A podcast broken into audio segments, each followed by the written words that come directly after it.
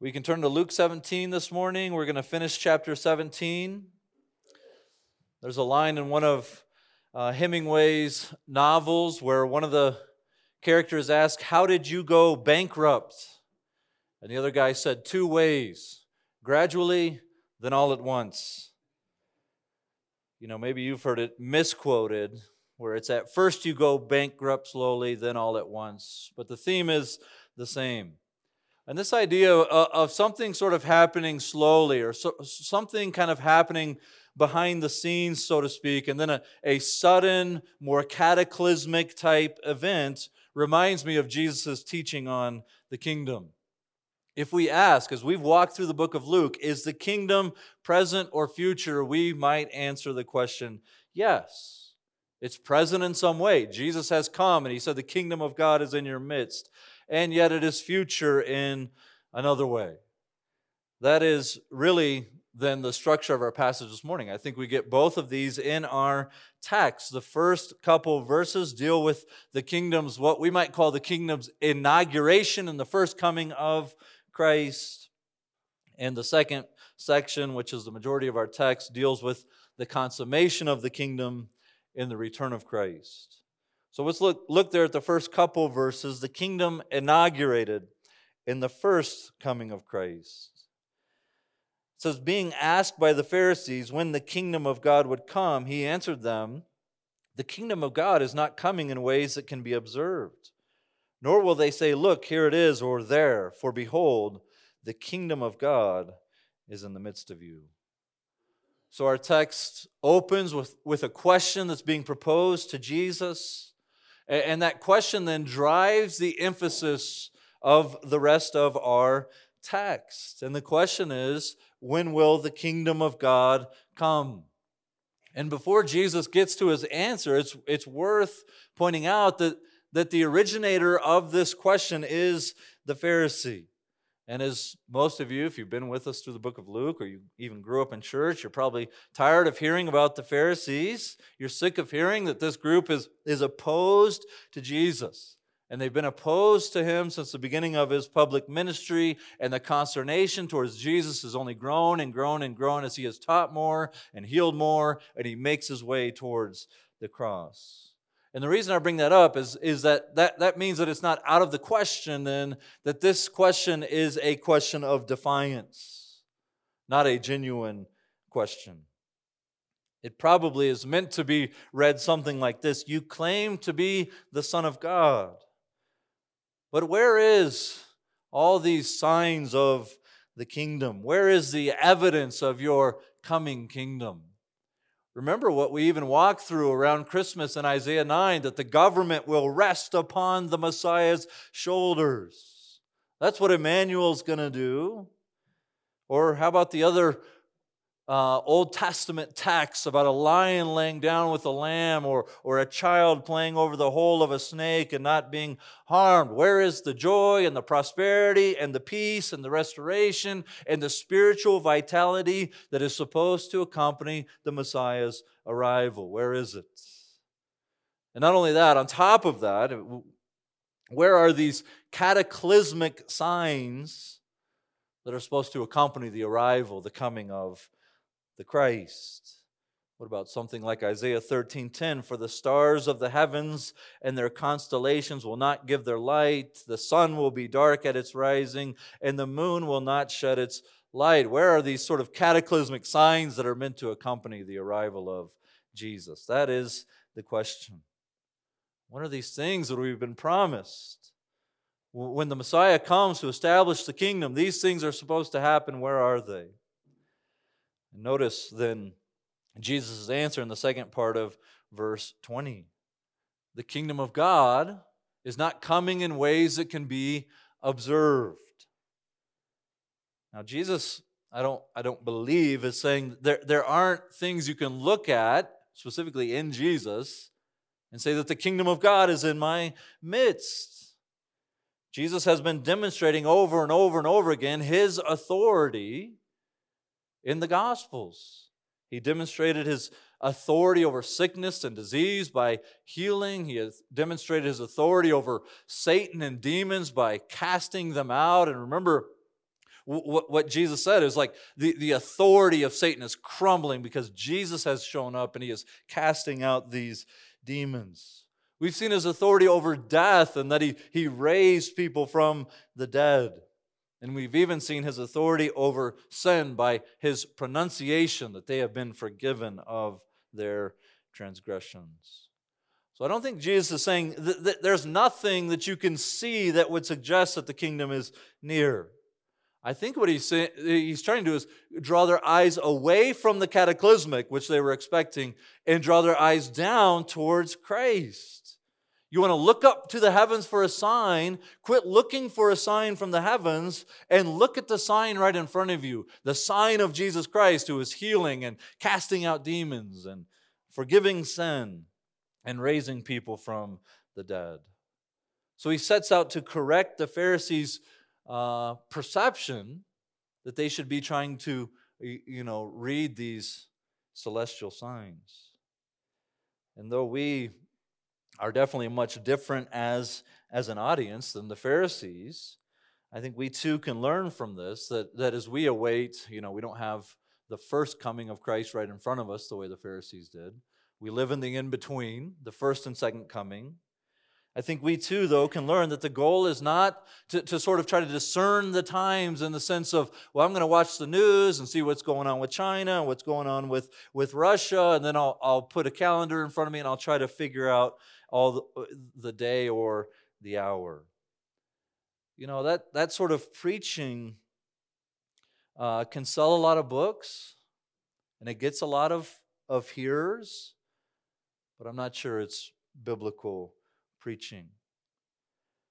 Our job is to be aware and to live in light of the fact that Jesus could return at, any, at a moment's notice. And so Jesus is trying to get their eyes off of the celestial signs onto him. And so he tells them that, that the kingdom of God doesn't need to be hunted for because it's right there in front of them. It's, it's in the midst of them. In verse 21, he says, There will be no need to say, Look, look, here it is, or, or, or maybe it's there. Why? Because he's standing right in front of them. This isn't a, a, a lost kingdom you know, Percy Fawcett, an explorer, disappeared in the South American jungle looking for the lost city of Z. There is no, this isn't a lost kingdom, Jesus is saying. You don't have to peer around Jesus and say, maybe it's hidden back there. It's in their midst, it's in front of them. And so, if, if they're waiting for the signs, they're missing Jesus who is right in their midst. They will miss King Jesus right in front of them. And ironically, then they will be unprepared for the return of Christ. That is accompanied by cataclysmic signs from heaven. There is certainly enough evidence, then, Jesus is saying, that, that the kingdom has arrived in Jesus Christ, but it didn't come, at least initially, in this sort of world dominating fashion they were expecting. And we've said that before as we walk through the Gospel of Luke, that, that uh, the Pharisees in particular, the, the religious folks there in Israel, they were expecting the arrival of a political ruler. And so they missed what Christ's mission was, what his goal was, and that he, he is the goal of all of history, not just coming to overthrow Roman rule for those Israelites living at that time. So the arrival and the beginnings of this kingdom are different than expected. This is what, what, what's called the, the secret of the kingdom. That the arrival of the kingdom oh, is not, uh, uh, oh gosh, I'll get it, not associated with these cataclysmic signs. It was less pompous, we might say, than you or I would have planned it. Think about it. We've just come on the heels of Christmas. Jesus did not just appear out of heaven in a blaze of glory and announce that he is the king. Instead, he was miraculously conceived in the womb of a normal teenage girl in Israel. He was born in a manger in a nondescript town. His birth was a, a, announced to shepherds who weren't like top of the social tier in Israel. He was raised in, in the dismissed town of Nazareth. Can anything good come out of Nazareth? He had 12 faithful supporters. You know, in John 6, there's a lot of people that want to crown him king. Hey, you fed us all bread, let's make you king. And what does Jesus do? He dwindles the crowd down to 12. He's killed by the Roman government. He's got 120 faithful supporters in a room praying after his resurrection and ascension. This is a different sort of arrival than we would have probably scripted if we were in charge. We've seen that this is this is the beginning. How did you go bankrupt? Well, quietly, then all of a sudden. This is how the this is how it begins. It's seen in Jesus' miracles. It would be further realized in Jesus' death, resurrection, and ascension, and in the sending of the Holy Spirit, the establishment of the church, and the spread of the gospel to the nations. And so we can find, I think we can find hope and courage here. That the kingdom didn't arrive the way that we would have written it but in some sense, and again, I'm not, we'll get to this future sense. In some sense, the kingdom has come in Jesus Christ. Jesus is raised and seated with God in the heavenly places. He has conquered sin and its consequences. The righteousness of Christ is available by faith. The power of this king is, is mediated to his people through the gift of the Holy Spirit. The king's joy is shared by his people and we share in his defeat over Satan and his wicked angels in our union with Christ as we wield the sword of the spirits. So, in, in, in a sense, God's reign is breaking into creation when, when Christ arrives, and it's, it's clear in the ministry of Jesus, again, in his healing and his casting out of demons and his forgiveness of sin. And so Jesus dismisses their question as illegitimate. It is misguided. They're looking for the second coming when his first coming has huge implications for them. And they should see the signs that the king is in their midst because Christ comes wielding the authority of the king. And so, for those that were given eyes to see, they could, they could see who Christ was. And they could see the kingdom of God, even if, as we saw in the parable of the mustard seed, even if it looked like a mustard seed even if it looks small and nondescript. One day it becomes a fully grown tree. So we might say the mystery of the kingdom is that it has come and it, it is coming. It is the division of the coming of the kingdom into the first and second coming of Jesus. The, the Pharisees were blind, they were not able to see it. But that still leaves the question what about the overthrowing of the enemies? What about the vindication of God's people? What about total victory?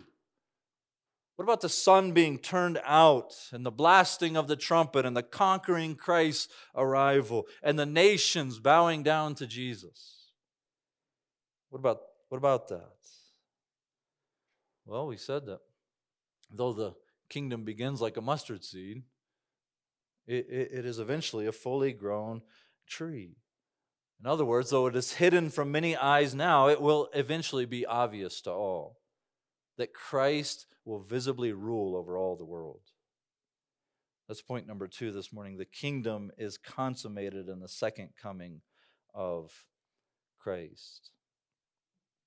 Look there in verse 22. And he said to the disciples, The days are coming when you will desire to see one of the days of the Son of Man, and you will not see it and they will say to you, Look there, or look here. Do not go out or follow them. For as the lightning flashes and lights up the sky from one side to the other, so will the Son of Man be in his day. So Jesus turns to his disciples and he begins addressing them. And it's interesting that although Jesus is in the midst of them, he, he already has taught them to pray for, for the coming of the kingdom even though he said, The kingdom is in your midst. So he turns his attention with his disciples then to the what we might call the consummation of this kingdom, the, the, the fully arrived, visible rule of Christ. The full arrival of all the kingdom promises contained in the Old and New Testaments. And Jesus says, You're gonna you're going to long for this day.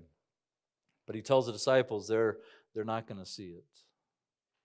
Jesus, I believe, teaches us here that there'll be this intervening period of time between his first coming and his second coming, between the inauguration of the kingdom and the consummation of the kingdom. And he sets out to give these disciples realistic expectations. And, and in doing so, he explains for us what the arrival of the kingdom will be like. He says, You'll desire that day. You'll desire that day, but you won't see it. You know, following the resurrection of Jesus, you find this desire in the disciples. They were already asking after his resurrection, Is now the time? Is now the time, Jesus, that you've come to establish the kingdom? And of course, Jesus' answer to them in Acts chapter 1 is that it's not for them to know the times and seasons that the Father has fixed or decreed by his own authority. So he tells them here that, that, that you'll long for this day, but for those disciples, they will not see it. Now, the days of, uh, of the Son of Man are, are those days surrounding the return of Christ and the establishment of his rule on earth. We've talked about this title, Son of Man, and it goes back to the book of, of Daniel. So, the days of the Son of Man are referenced for us in Daniel 7 13 and 14. And behold, with the clouds of heaven there came one like a son of man. And he came to the Ancient of Days and was presented before him. And to him was given all dominion and glory and a kingdom that all peoples, nations, and languages should serve him. His dominion is an everlasting dominion which shall not pass away, and his kingdom one that shall not be destroyed. So, this is the Son of Man who will have all dominion and authority and power. Yet these disciples will long for the days of the Son of Man, but they won't see it. They will see trials, tribulation, persecution, sin, their own sin, the sin of the world, injustice, blasphemy. They'll have this desire to be with them yet they won't see this fulfillment of this return. And so we face some of those same realities as the disciples did. Some of the things we just mentioned, we face them with varying degrees of intensity persecution, suffering, our own sin, sin of the world. We wrestle with those. And those things conspire, as they did in the disciples, to create a longing for the return of Jesus, when he will set everything straight. So, one of the questions do you, do you long for the return of Christ? Do you long for the return of Christ? You know, to be perfectly honest, I used to be scared of it. I wasn't sure where I, I actually stood with Jesus. You know, and I, I played basketball in college, and I didn't play at the sort of college where you could fly to games, you know, so we're on these um, long bus rides, and I'd be staring out the window and looking up in the clouds, and I'd think to myself, you know, what would happen if Jesus came back? And to be honest, I don't, I don't think that any result would have surprised me. If at the end I would have heard, Well done, thou good and faithful servant, I would have said, Yeah, I, I wonder. I thought I was trusting in Jesus. I guess I truly was.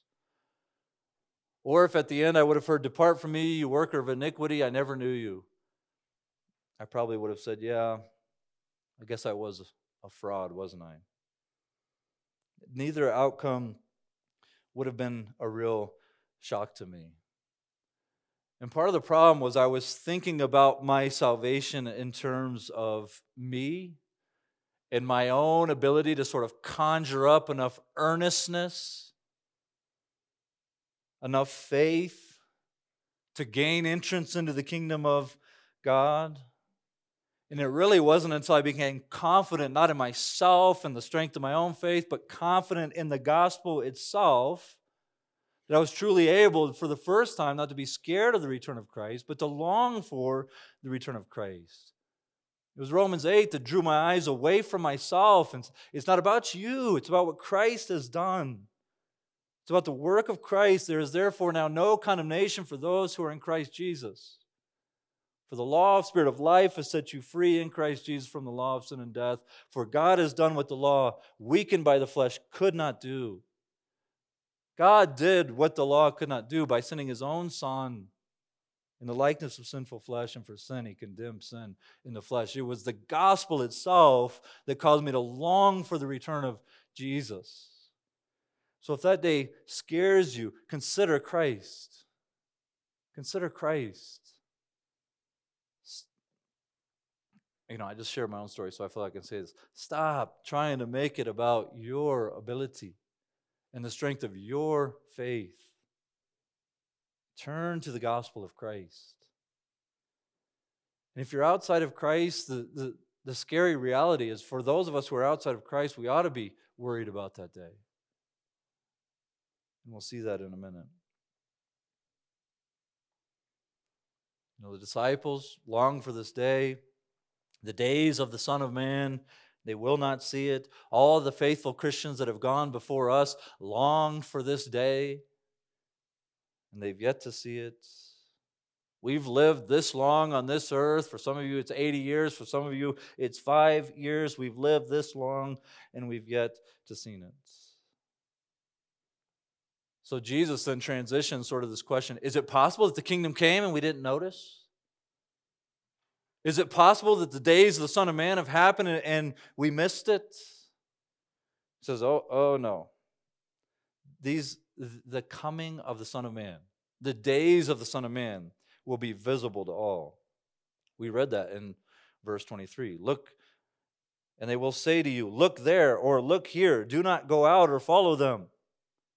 Don't, don't listen to those guys who said the kingdom has come. You just missed it. You need to go over here, and then you'll be able to see it. His first coming was the mustard seed, that was the quiet one.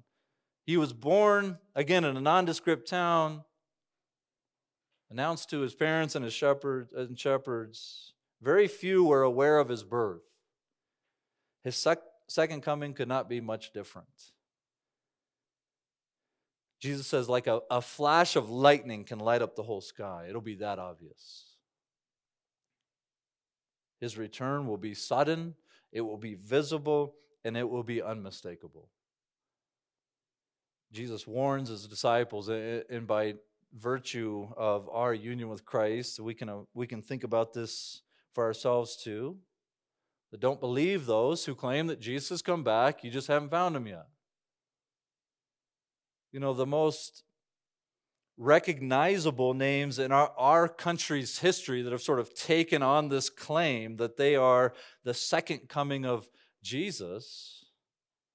You may be able to throw out a few names. But Jim Jones and David Koresh come to mind for me. And unlike Jesus, both of these men were evil and they used their religious con to serve themselves, build a following, and take advantage of people. Not surprisingly, these men didn't come uh, not to be served, eh, but to serve and to give their life a ransom for many, like Jesus. They were fulfilling the lusts of the flesh in the name of religion. They were taking advantage of pe- people. Both ended in horrific loss of life. Over 900 people committed suicide in light of their commitment to somebody like Jim Jones. And some people would say, here's why I go there. Not because I think you guys care about Jim Jones, but here's why I go here. Some people would say, oh, religion is to blame. See what happens with religion? People take advantage of others, they get them to do really crazy things. Religion is therefore necessarily to blame for this. Specifically, Christianity is bad because look at the way that somebody like Jim Jones or David Koresh or someone else manipulates the Bible eh, eh, eh, in order to serve themselves. So the Bible, therefore, is, is bad. But if you think about these two cases that we just mentioned, The answer isn't actually less Bible. The answer isn't the Bible's bad. The, the, the reality is they didn't know the Bible. So when some crazy, evil, wicked man says, I'm Jesus, they say, oh, he must be Jesus. If they knew the Bible, if they would hear the words of Jesus, then they would be steeled from this false teacher who led them to their own destruction. It's not that we need less of God's word, it's that we need to know God's word and understand the teaching of Jesus in order to steel ourselves against S T E E L, steel ourselves against false teaching. If they had known Jesus' words, they would have recognized these men as frauds. And when Jesus comes back, nobody's going to have to say, like, hey, there's a group down there in South America. They say they found Jesus. Nobody's going to have to ask that, Jesus says. Revelation 1 7 says it this way Behold, he is coming with the clouds, and every eye will see him. There will be no question. There will be no question on anyone's mind when Jesus comes back. It will be visible, it will be unmistakable, and our text says it will be sudden. Look at verses 26 through 28. Just as it was in the days of Noah, so will it be in the days of the Son of Man. They were eating and drinking and marrying and being given in marriage until the day when Noah entered the ark and the flood came and destroyed them. Likewise, just as it was in the days of Lot, they were eating and drinking, buying and selling, planting and, and building. But on the day when Lot went out from Sodom, fire and sulfur rained down from heaven and destroyed them all. Jesus says this day will be sudden, like, like the days of Noah. You know, I wouldn't recommend watching that movie starring Russell Crowe about Noah. You know, not surprisingly, they missed the real reason for the flood, but one thing they captured is the, the horror of that water rushing in and overtaking them and the suddenness of the destruction. Similarly, Sodom was destroyed in an instant. Fire and sulfur rained down, the text said. The, the, the point in mentioning these things, that this judgment that will accompany the return of Jesus, it comes so suddenly that there is no time at that point to prepare. That this judgment falls unexpectedly on an unprepared people. You see in verse 27 what the people were doing. They were eating and drinking and being married and given in marriage and planting and building. What's Jesus warning against? He's warning against living as if we're guaranteed that tomorrow will be like today and yesterday. People will be living as if there is no day like the one that's described in this text, or living like there is no Son of Man who is returning. Many will be conducting their lives like there's nothing coming down the pike. They will be unconcerned for Christ and therefore unprepared for his return. That's why we insist on preaching Christ we insist on preaching Christ.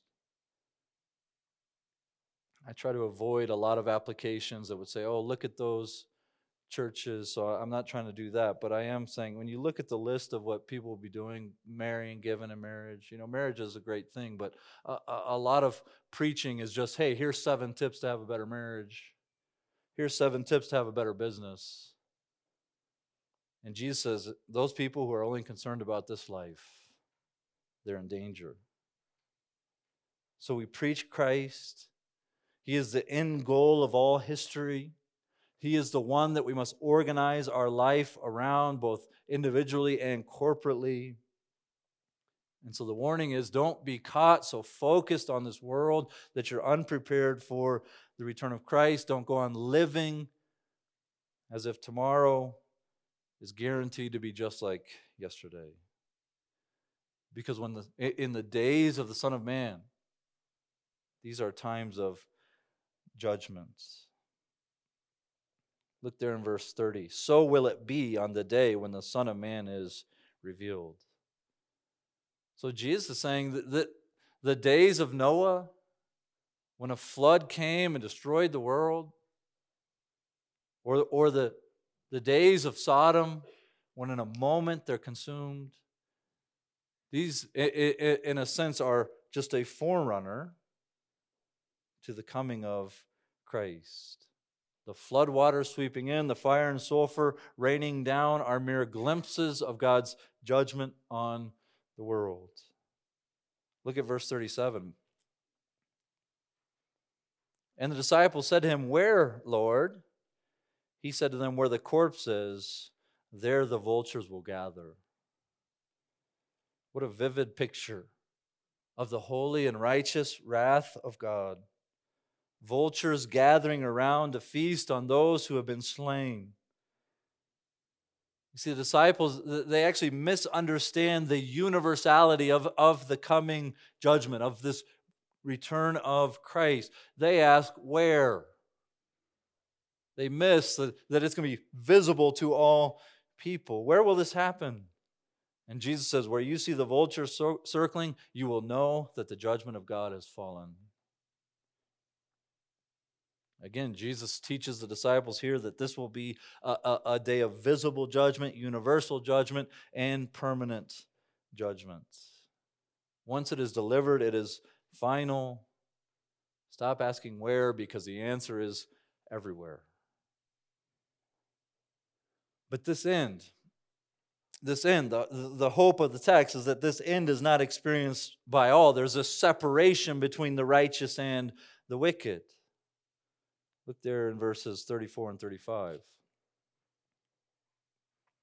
I tell you, in that night there will be two in one bed, one will be taken, the other left.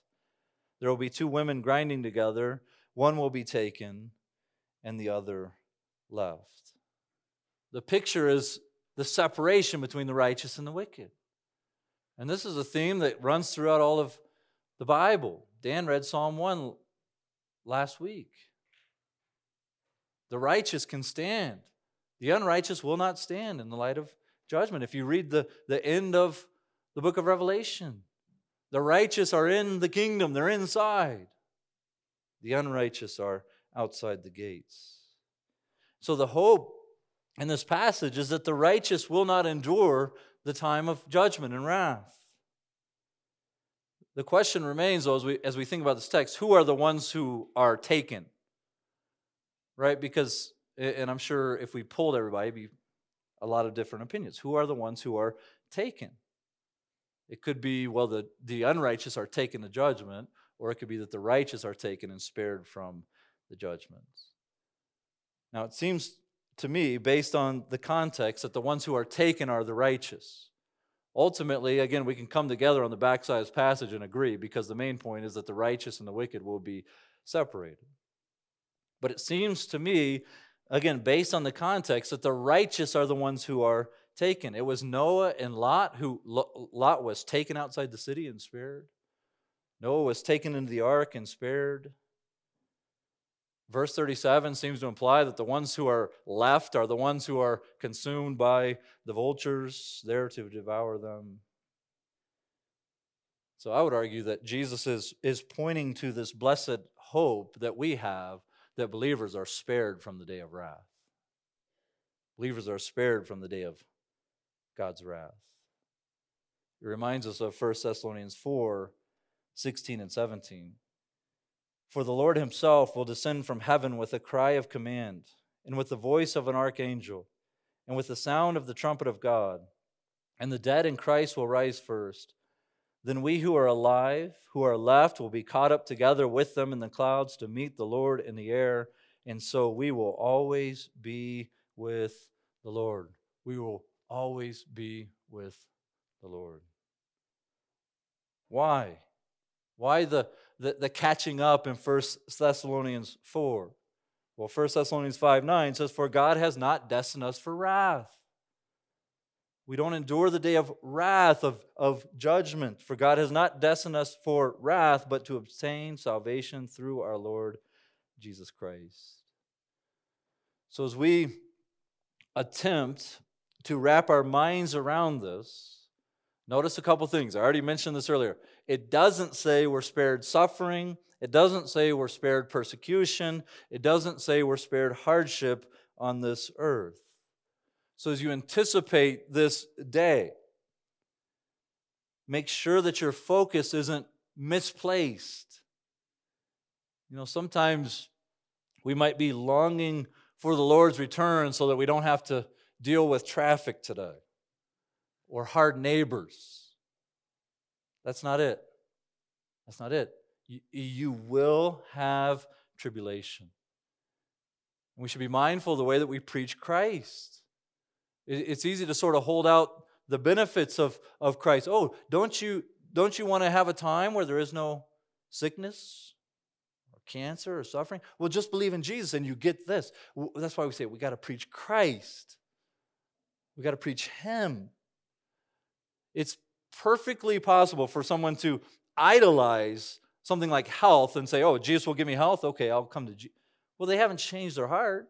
They just think Jesus has come to give them what they want. So let's make sure our hope isn't actually misplaced. What's the hope? We will always be with the Lord. Jeff was in this text not too long ago in Bible hour. We, we are called to comfort and encourage one another with these words. We aren't spared those sorts of things in this life. The ultimate hope of Christ's return is that we get to be with Christ. And then notice what that's meant to do for us. Encourage one another with these words. What words? If you're to be in 1 Thess 4, what words? That we will always be with the Lord. And that we've been spared from the day of wrath and set apart for salvation.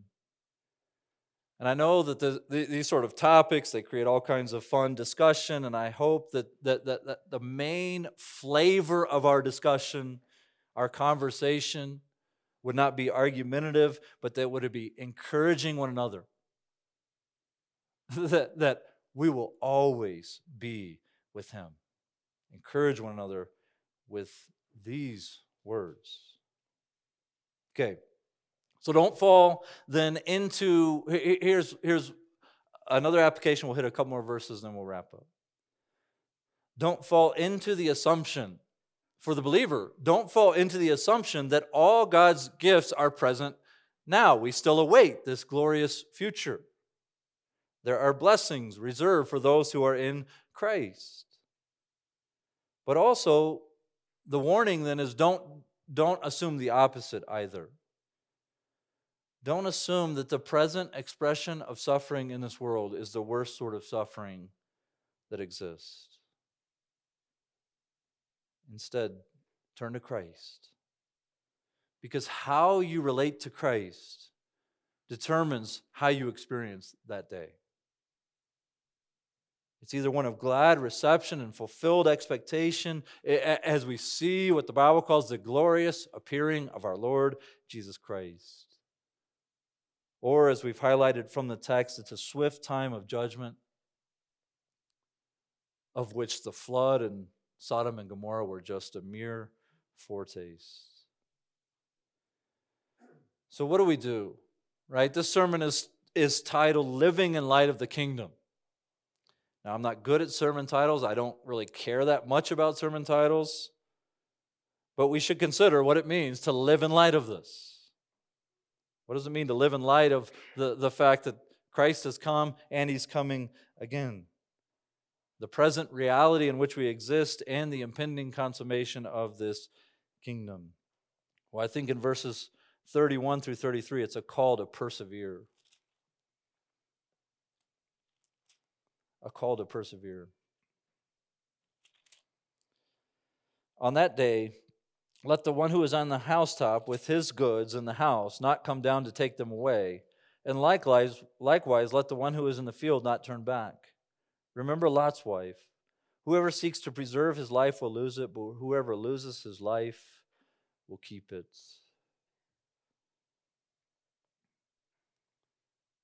So, what does Jesus urge from those who will listen?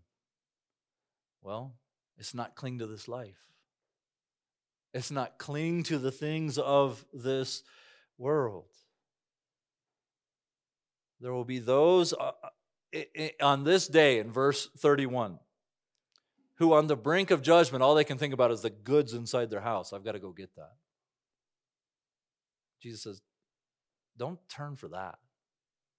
Don't turn back for that now i don't think jesus is saying oh you know what? If, if you don't turn and you run fast enough you can escape the judgment of god. It, it's not that. It's a picture of letting go of the things of this world. He who loses his life will save it. That's why he says in verse 32 to remember Lot's wife. She turned back and she's used as a negative example of longing or, or clinging to possessions and not fleeing to safety, fleeing to refuge. I think for those of us in Christ this morning, it means this that unlike those who have no concern for the coming return of Christ, no concern for the Lord's kingdom. We must live differently in light of the hope that we have in Christ. Paradoxically, we give up our life in order to gain it. It's a call to remain faithful, to persevere in Christ, to give your time, energy, effort, entire self to God, and remain faithful until He comes. Remember the parable of the soils. It's, it's the affairs of this world that threaten to choke out your faith. So cling to Christ. Cling to Christ and not to this world. Press on. Press on. Give your energy and service to our King Jesus Christ. Seek first the kingdom of God. Well, there's one last aspect of the consummation of Christ's kingdom that we we must deal with. And it came there at the end of verse 25. Well, not at the end, but it says, But first he must suffer many things and be rejected by this generation. Again, this is one of the things the Pharisees missed when they asked about the kingdom. They did not understand that God works in ways that we don't, that we don't grasp or understand. They miss that in God's agenda for the world, the glory of Christ, the ascension of Christ, the second coming of Christ would all be preceded by the death of Christ. The suffering of the king precedes the rule of the king. But in God's wisdom, that again supersedes ours, our hope is in that king and in his death. And as I was thinking about this, I thought, man, what king dies on behalf of the people. David didn't. He sent a man to go die in war.